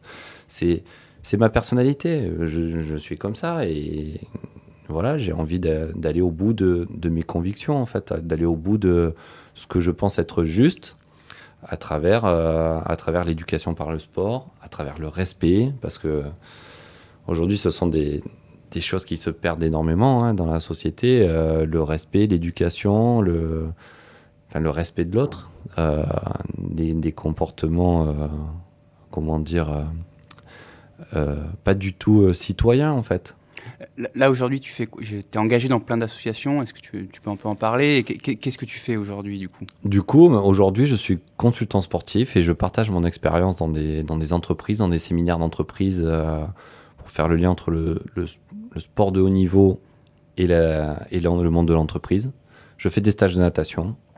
Donc pour les jeunes. Pour des jeunes. Mmh. Et puis, je, je, réfléchis à un modèle de piscine pour euh, qu'il y ait plus de piscines partout sur le territoire, en fait. Parce que c'est pour ça que je disais, je suis très investi dans la cause des noyades. En fait, on a eu un rapport qui est sorti l'année dernière qui dénonçait des chiffres catastrophiques des noyades euh, euh, qui ont été euh, répertoriés en 2018. C'est 450 morts sur Oui, trois énorme. ans, sur trois mois. Euh, première cause de mortalité chez les moins de 13 ans. Je me dis, on est dans un pays civilisé comme la France en 2018, 2019, 2020. C'est inacceptable que des gens ne, ne, sachent pas nager. Et dans le cadre de la scolarité, certaines euh, tranches d'âge ou certains jeunes ne peuvent pas aller dans des piscines parce que les piscines sont surpeuplées ou trop loin ou euh, pas disponibles. Donc on manque vraiment d'infrastructures sur le territoire. Et donc on réfléchit à un concept de piscine innovant qui soit moins cher à l'investissement et moins cher à l'exploitation derrière. Et je peux pas en dire plus que ça parce que c'est voilà, c'est une perspective de reconversion. Ça, c'est toi qui vas le porter, du coup. Ben, je vais le porter, Ouais. mais on travaille avec un groupement, avec un exploitant de piscine, avec un architecte, euh, et on, on défend, on défend cette idée de ce concept-là qui est pile poil adapté aux besoins du moment. Le besoin du moment, c'est d'apprendre à nager aux Français. C'est d'apprendre à nager aux Françaises, aux Français, des jeunes, des moins jeunes, des seniors, et que les, les gens euh, puissent être en comment dire en sécurité. Euh, la, la, lutte contre les noyades, ça passe par plein de dispositifs. On peut mettre des maîtres nageurs, on peut mettre des bateaux, on peut mettre des bouées, on peut mettre des drapeaux. Tu sais pas nager, tu sais pas nager. On ouais. sait pas nager. Ouais. La meilleure arme, en Mm. fait, pour se sauver de la noyade, c'est de savoir nager. Et puis, en plus, ça peut aider à, à, à secourir quelqu'un. Parce que euh, si on sait à peine nager soi-même et qu'il faut secourir quelqu'un qui est à côté, que l'on soit en mer, en lac, en rivière, dans l'océan avec des baïnes, euh, si on sait à peine nager, on va pas prendre le risque d'aller d'aller sauver quelqu'un. Donc finalement, le, voilà, mon ambition, c'est d'apprendre à nager à la France, quoi. C'est beau. non, mais c'est, je pense qu'aujourd'hui, c'est, aussi important de savoir nager que de savoir lire et écrire. Et on, on en a, en fait, ce qui est frustrant, c'est qu'on en a les capacités. On a des éducateurs qui sont impliqués, enfin que ce soit des maîtres nageurs, on a des exploitants de piscine, que ce soit euh, du, du, secteur privé ou quand c'est, c'est géré en, en régie directement par une municipalité. Mais le plan d'action des 1000 piscines qui date des années 70, il devait y avoir à la base 1100 piscines construites. Il y en a eu à peine, à peine entre guillemets, il y en a eu entre 850 et 900 de construites, qui a été un plan national en fait. c'est un plan national qui a été mis en place pour mailler le territoire de petites piscines. Ces piscines qui sont arrivées, qui avaient une durée de vie à la base de 25-30 ans, sont à plus de 40-45 ans de durée de vie. Donc il y en a qui ont eu euh, des, des, rénovations ou des coups de peinture. Mais aujourd'hui, ce qui se passe, euh, comme c'est plus un plan national et avec la décentralisation, euh, ce sont aux communes et aux collectivités territoriales de porter ces projets. Et comme c'est un projet extrêmement coûteux, euh, je fais un petit point théorique, hein, pratique. Mais au lieu qu'il y ait, par exemple, sur un bassin de population euh, de 40-50 000 habitants, au lieu qu'il y ait une ou deux petites piscines de proximité, maintenant les communautés d'agglo et les comcom se, se réunissent pour un bassin de population de 180 à 100 000 habitants, ils vont faire un équipement aquatique plus grand, avec du ludique, avec du sportif, avec du bien-être, avec du soin. Mais ça ne résout pas les problèmes de proximité. Parce que si vous avez une, une, école en zone rurale, euh, qui, le temps qu'ils prennent le bus, qu'ils se changent, qu'ils se mettent dans l'eau, qu'ils fassent, dans le meilleur des cas, 40 minutes de natation pour retourner à l'école et faire ça une fois par semaine sur six semaines. C'est une après-midi. Non mais, non mais, surtout, c'est une après-midi mm. de scolaire de perdu, mais c'est surtout que c'est très difficile d'apprendre à nager à ce rythme-là aussi. donc le fait, l'ambition, c'est de, mailler plus précisément le territoire avec euh, une, piscine qui soit plus accessible financièrement. Euh, à l'investissement et à l'exploitation. Et historiquement, on est resté sur des prix excessivement bas. C'est-à-dire qu'une piscine, on va payer entre, euh, allez, dans la fourchette la plus grande, entre 2 euros et 5 euros l'entrée. Alors que pour trouver le point d'équilibre, il faudrait que chaque usager paye entre 10, 12, voire 15 euros l'entrée sur une piscine municipale classique, hein, je parle. Et donc ce déficit, il est amorti par la, collectivité. Donc la collectivité aujourd'hui va être capable euh, d'amortir ça, mais à quel coût et jusque dans quelle mesure et quelle proportion? Euh, attends, parce que la, Toi, si tu vas à la piscine demain, tu vas payer l'entrée 3 euros. Mais, ça va coûter en vrai entre 12 et 15 euros. Mais après, on est quand même. La, natation, c'est quand même un sport accessible euh, financièrement. Dis-moi si je me trompe. Hein. La natation, c'est un sport extrêmement accessible et c'est pour ça que c'est populaire et que ça doit le rester. Et je me bats pour ça. Aujourd'hui, la Fédération française de natation est forte de 300 000 licenciés. Sur 300 000 licenciés, il y a 50 000 compétiteurs. Juste pour donner un ratio, aux États-Unis, ils sont 500 000 compétiteurs. Alors, Donc quand on arrive à gagner devant les États-Unis, on est super content. C'est même pas un exploit. Mais parce que aux États-Unis, c'est plus la natation est plus sexy qu'en France? Aux États-Unis, on peut aménager le cursus scolaire euh, après euh, le bac en fait euh, en high school. Mm. alors, si le système universitaire américain il était parfait, on le reproduirait ici. C'est mm. que là-bas, si on n'a pas d'argent, on peut, mourir devant l'hôpital et on peut on peut pas faire d'études. Mm. Donc on a on a quand même une dimension sociale qu'il faut que l'on sache conserver, mais qui demande énormément de comment dire euh, d'investissement de la part des clubs et de la part des collectivités territoriales. Aujourd'hui, le sport en, France, il est porté comment dire, il, il, il est porté en grande partie par les subventions je suis vice-président du Cercle des nageurs de Pontibes. Mm. Je vais donner quelques chiffres. On est 1300 adhérents. On a un budget de fonctionnement de 1 million d'euros à l'année. La subvention de la collectivité, euh, c'est de l'ordre d'un cinquième. Donc en fait, on doit trouver 4 cinquièmes en fait sur des cotisations, sur des activités euh, un peu plus lucratives, comme euh, l'aquabike, l'aquazumba, voilà, la, l'aquagym.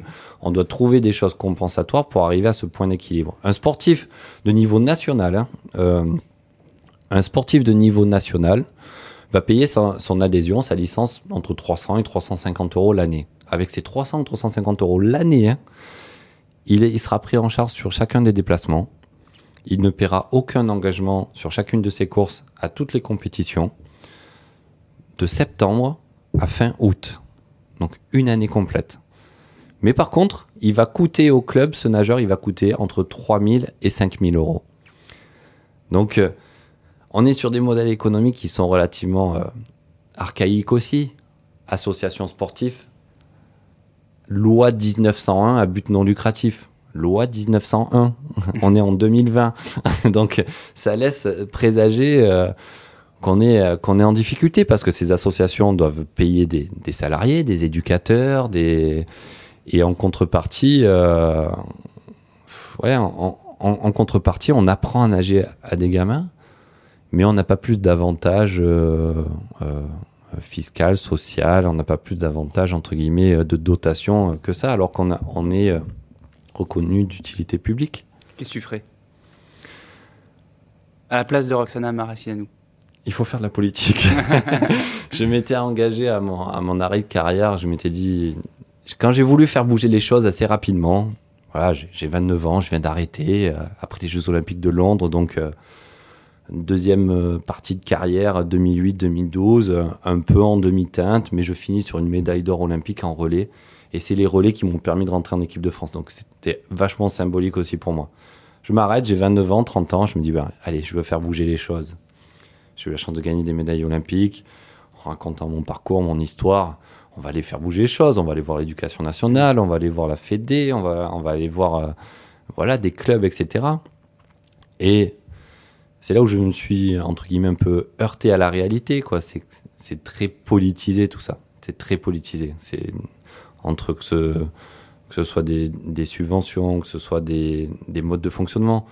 Euh, voilà, j'ai pris le temps de faire mon expérience. En fait, aujourd'hui, j'ai 37 ans, donc euh, pendant ces 6-7 dernières années, j'ai pris le temps de comprendre un peu le système, euh, comment ça fonctionnait d'un point de vue sportif, d'un point de vue de l'État, et d'essayer de me mettre dans différentes situations. J'ai connu la place du nageur, je me, je me, sensibilise à la place de l'entraîneur, je me sensibilise à la place du président du club, à la place de l'élu, à la place du président de la Fédération française de natation, pour euh, me mettre dans chacune des, des positions, en fait, et d'avoir euh, finalement cette voilà. visibilité pour tout comprendre, que ce soit sportif, économique, euh, ou que ce soit logistique, en fait. Et c'est vrai que s'il y avait une solution miracle, je pense qu'on pourrait, on pourrait la proposer. La première solution, ce serait de euh, pour que les clubs persistent, comme ils, ne peuvent pas trop compter sur une augmentation des subventions au regard du contexte économique mmh. que l'on connaît, je pense qu'il faut faire plus participer euh, celles et ceux qui, qui nagent euh, régulièrement. Euh, quand on revient aux nageurs de haut niveau, qui niveau, niveau championnat de France, qui payent 350 euros, mais qui coûtent 5000 euros, c'est juste pas possible. Des collectivités territoriales euh, qui, vont, qui vont payer l'exploitation de l'année d'une piscine à 300 000 euros alors qu'ils ont que 100, 100 000 euros de recettes, à terme, c'est pas possible. La seule solution, c'est de faire payer un poil plus cher dans un premier temps, je pense, mais socialement, ça passe pas. Déontologiquement, c'est pas possible. Donc voilà, la, la complexité de l'équation, c'est ça. C'est de, de responsabiliser les gens et en trouvant pour celles et ceux qui peuvent se le permettre, peut-être de mettre un peu plus la main à la poche et que finalement, que ça puisse bénéficier aux autres. Euh, mais il faut pas qu'on se prive, euh, il faut pas que la natation, l'apprentissage de natation soit payant. Il faut que ça reste quelque chose de gratuit, comme ça l'est. Donc euh, c'est aussi le but aussi des, des, pouvoirs collectifs, des collectivités territoriales, de trouver des solutions pour un enjeu majeur d'apprentissage de la natation à sa population locale. Et, finalement, tout ça, c'est une question de, priorité, parce qu'il y a des territoires qui sont très dynamiques là-dessus et qui sont très euh, avant-gardistes. Et des petites communes, j'ai vu des petites communes euh, qui ont inauguré des centres aquatiques qui valaient des millions d'euros et qui ont trouvé euh, les bons agencements, les, bons, les bonnes subventions, etc. Je me rends compte que c'est possible, mais c'est une question de choix. Euh, une piscine, c'est un outil politique, c'est un choix. Parce que, encore une fois, une, enfin, une piscine, ça touche 100% de la, de la tranche d'âge de la pyramide des âges. On est obligé d'y passer à un moment. Des bébés nageurs ouais. jusqu'au troisième mmh. âge, on est super bien dans l'eau. Mmh. Et c'est cet épanouissement dans l'eau, moi, j'ai envie de, de, faire partager aujourd'hui. Pas uniquement par le sport de haut niveau, par le, par le bien-être, le sport santé, euh, pour la, réhabilitation après un, accident, pour la reconstruction, pour l'épanouissement, pour l'intégration dans la société, à travers des, des jeunes euh, marqués de handicap physique ou mental. Voilà, c'est un, un, vecteur d'intégration qui est extraordinaire. Mais une piscine, c'est le deuxième bâtiment le plus énergivore après un hôpital. Donc voilà, ça demande un coût. Quand on connaît le contexte de l'hôpital aujourd'hui, euh, voilà, le contexte des piscines euh, n'est pas en reste. après, la piscine, c'est pas juste un complexe sportif, hein, c'est ce que tu disais. Hein, c'est aussi, euh, c'est aussi médical, rééducation. Euh, Mais c'est pour ça qu'il faut faire évoluer ces piscines en, en, proposant des offres où on ne va pas à un endroit que pour nager. Hmm. Il faudrait aller à un endroit où on peut faire garder son enfant dans une garderie, où on peut faire deux trois petites courses avec des commerçants, où on peut manger une, une, salade au restaurant. Hmm. Il faut créer des lieux de vie autour des piscines pour amortir ces ces coûts de fonctionnement qui sont exorbitants. C'est ouvert le soir, les piscines? Alors, le problème des amplitudes horaires, c'est souvent lié au, maître nageur. D'accord. Euh, c'est souvent. Euh, en fait, ce qui, ce qui, coûte le plus cher dans l'exploitation d'une piscine, il y a les fluides et, et, euh, l'électricité, mais c'est aussi le, personnel. Mmh. Ça demande énormément de personnel parce qu'il y a beaucoup de responsabilités. Aujourd'hui, un maître nageur, il a énormément de responsabilités pour surveiller en permanence et porter assistance et secours. Et c'est aussi là l'un des malaises des, risques des noyades, c'est que les gens, quand ils arrivent, beaucoup de personnes arrivent dans un lieu où il y a un maître nageur, que ce soit à la plage ou à la piscine, et puis du coup, ils se déchargent de la responsabilité aussi de, de leurs euh, enfants. Et ça, là, il y a un gros travail de communication et de pédagogie aussi à refaire là-dessus. C'est comme j'ai payé mon entrée, qui est un maître nageur. Je surveille plus. Eh ben, en fait, euh, voilà, mon enfant est, hmm. quasiment plus euh, sous ma responsabilité je peux être euh, sur la pelouse et puis il peut être à l'autre bout euh, en train de sauter dans la piscine et puis euh, il peut mal chuter si personne ne le voit et il peut se noyer en fait. Mais donc il y, a un gros travail de, responsabilisation à faire aussi. Ce sont toutes ces choses qui aujourd'hui me donnent envie voilà, de, m'engager différemment parce que je, le fais depuis des années. Je vais voir des clubs de natation, des entreprises. Je sens que j'ai une image, une aura et des mots qui porte et je veux, je veux le mettre à profit. C'est ma façon d'être sapeur-pompier, en fait, d'aider les autres. Et cet engagement aujourd'hui, cet engagement en, politique aux côtés de notre maire Jean Léonitier à Antibes, c'est aussi quelque chose qui fait sens, où je veux œuvrer pour la jeunesse locale. Je me dis, je fais plein de choses pour des jeunes partout en France, mais je ne le fais pas chez moi à Antibes. Donc euh, voilà, ce sera ma façon aussi de m'engager euh, dans les années à venir. Et euh, on arrive à faire ça facilement quand on est quelqu'un d'introverti, comme, comme tu disais tout à l'heure? Aujourd'hui, je me considère plus comme introverti parce que j'ai changé, j'ai évolué, j'ai grandi. Oui, je suis toujours. Euh, non, je peux pas dire que je suis introverti. D'ailleurs, ça fait trop longtemps, ça fait longtemps que je parle. euh, ça, c'est vrai, j'ai beaucoup de choses à, extérioriser. J'étais, mm. euh, j'avais envie de faire un, un, livre à la fin de de ma carrière pour extérioriser tout ça, en fait c'est tellement de choses de vécu, une carrière de haut niveau, tellement d'émotions. Tu m'as pas raconté d'ailleurs euh, l'or olympique. T'as arrêté juste avant. Oui, c'est vrai. Dans la chronologie, on a zappé la période, la meilleure période. C'est dommage. Enfin, oui, la meilleure, la la plus visible, on va dire. Ouais. Alors oui, c'est la meilleure, mais c'est la c'est la plus visible aux yeux de tous. Mais un petit un petit retour, un flashback. Ah, putain, ça fait 12 ans en arrière.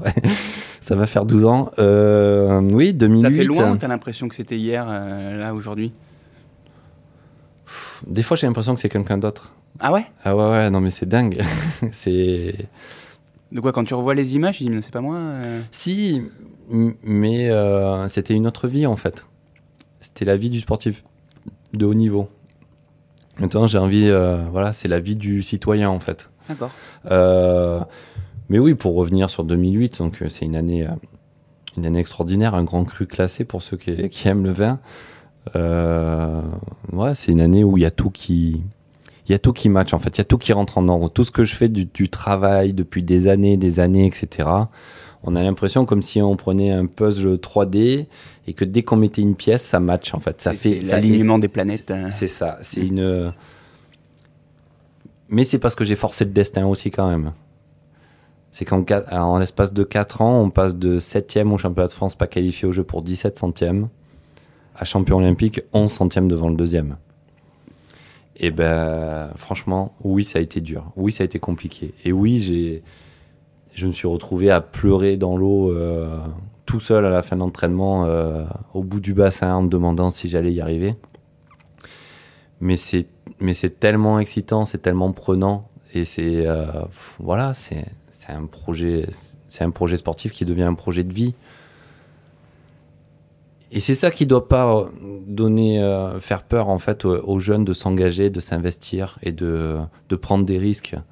Parce que sans, finalement, si on n'a pas cette passion, si on n'a pas, si on n'a pas cette volonté, on n'aura pas cet engagement euh, qui nous, qui nous fera finalement nous découvrir.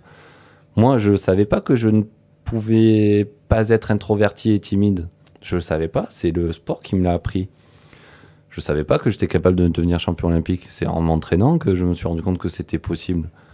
Enfin, je, ne savais pas plein de choses sur moi, comme aujourd'hui, je sais pas plein de choses qui vont m'arriver dans le futur. Euh, mais je suis convaincu d'une chose, je suis convaincu qu'avec le travail, on arrive à ces, à ces, fins, en fait. On, ressent quoi quand on est champion olympique? Quand on touche le, mur euh Il y a tout qui se mélange. Sur, sur le moment, je me dis, ouais, c'est super, j'ai gagné la finale, j'ai gagné ma finale, mais euh, attends, mais ma finale, mais c'est pas n'importe quelle finale, c'est la finale des jeux. Donc, il euh, y, a, beaucoup de choses qui se mélangent, et puis euh, juste l'envie folle de partager tout ça, quoi. L'envie de serrer mes proches dans les bras, de. Ouais, c'est. Et c'est ce bonheur qu'on procure. On n'a juste pas envie que ça s'arrête, quoi. Parce que à ce moment-là, quand on regarde du sport, que ce soit un match de foot, de hand, quel sport qu'on aime, quand on voit ça, on a l'impression de plus avoir de soucis, on n'a plus l'impression d'avoir de contraintes. On vit ce moment euh, à 200%. Et, c'est ça qui est fascinant dans ce sport. Le sport d'élite le sport de très haut niveau qui fait rêver, qui a besoin de ce sport de masse en fait pour aller chercher et puiser ses futurs euh, championnes et champions. Et l'un ne va pas sans l'autre. Et il y a, y, a, y a une. Euh, comment dire? Ça, peut être aussi un ascenseur social extraordinaire. Ouais, elle change ta vie après euh, quand tu euh, rentres Oui, alors elle change, oui et non. Elle change euh, dans la mesure où beaucoup de personnes me reconnaissent et me, félicitent et c'est touchant. Même aujourd'hui, 15 ans après, j'ai des gens qui me félicitent pour ma carrière alors que j'ai fait un truc qui a duré moins de 50 secondes mais qui a tellement marqué les esprits et je me dis mais c'est dingue et j'ai l'impression que je m'y ferai jamais je, je m'y habituerai jamais. C'est toujours surprenant. Alors c'est, ça peut être piégeux, hein, parce que euh, on peut, on peut finir par croire les gens en disant euh, ouais on a fait ça donc on est le meilleur, etc.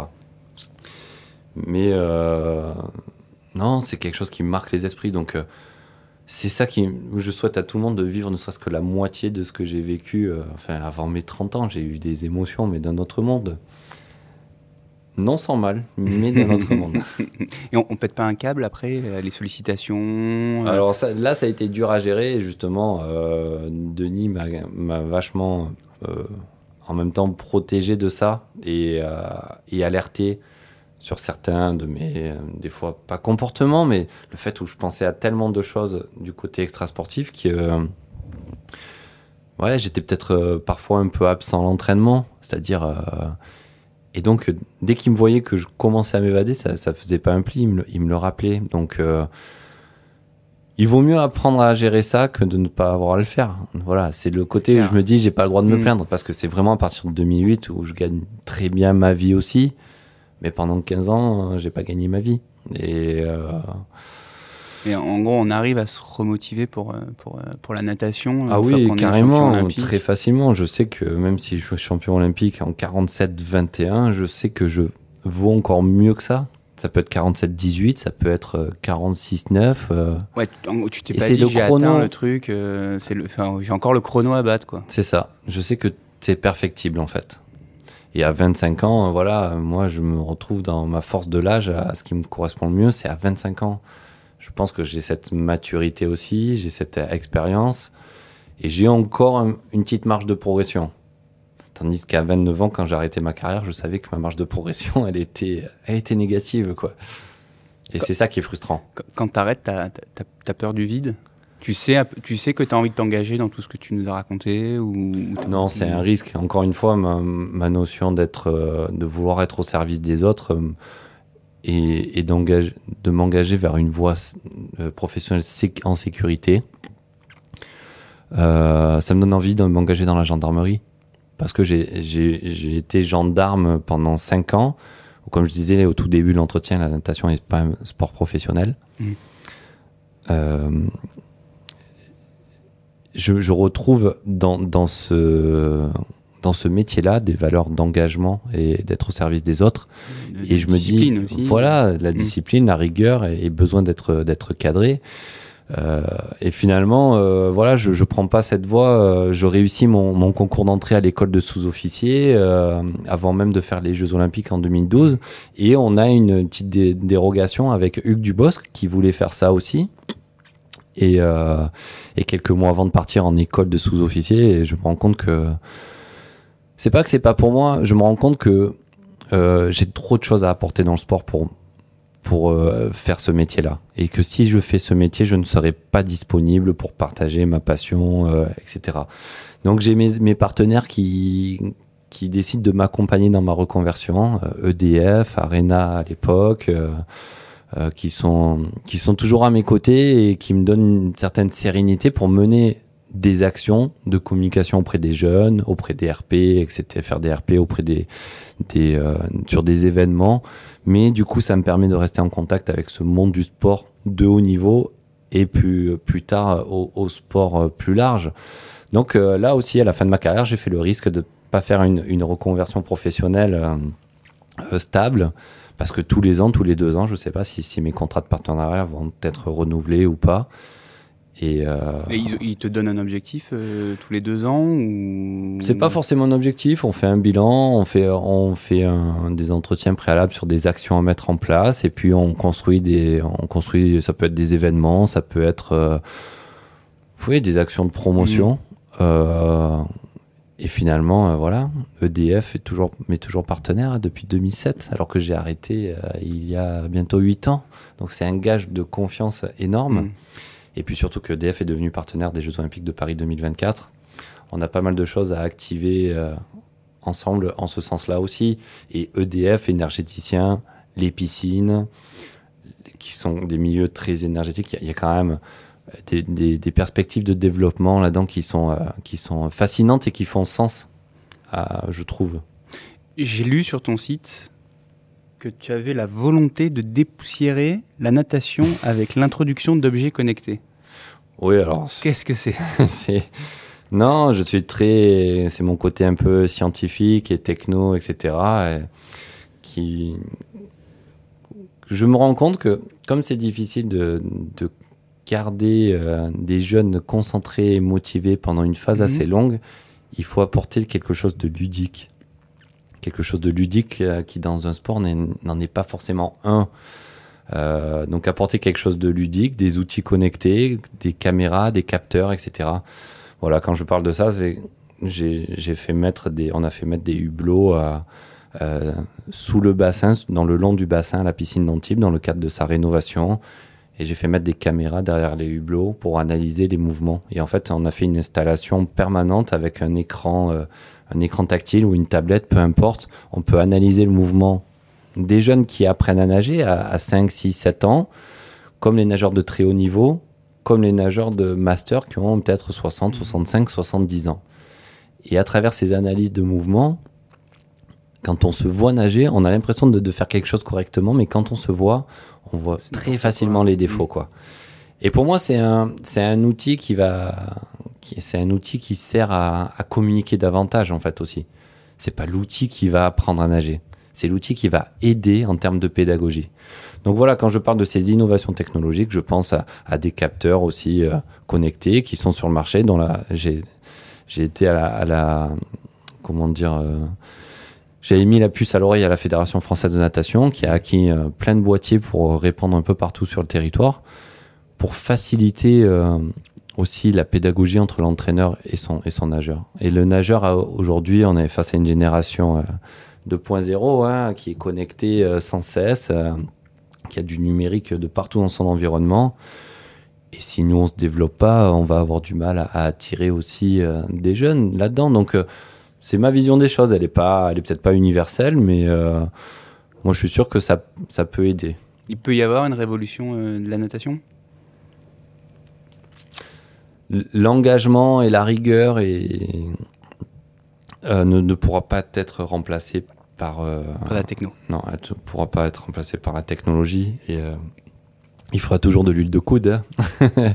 mais euh, si ça peut contribuer à, rendre les choses un peu plus attrayantes, on peut, si ça peut éviter qu'il y en ait certaines et certains qui décrochent en fait, mhm. pour les garder peut-être ne serait-ce que quelques mois de plus qui vont être décisifs parce qu'ils vont faire la bonne perf, qui vont se dire ah oui en fait là j'ai réussi à progresser et là ça vaut le coup de s'entraîner dur etc. Bah, je pense qu'on aura on aura gagné quelque chose.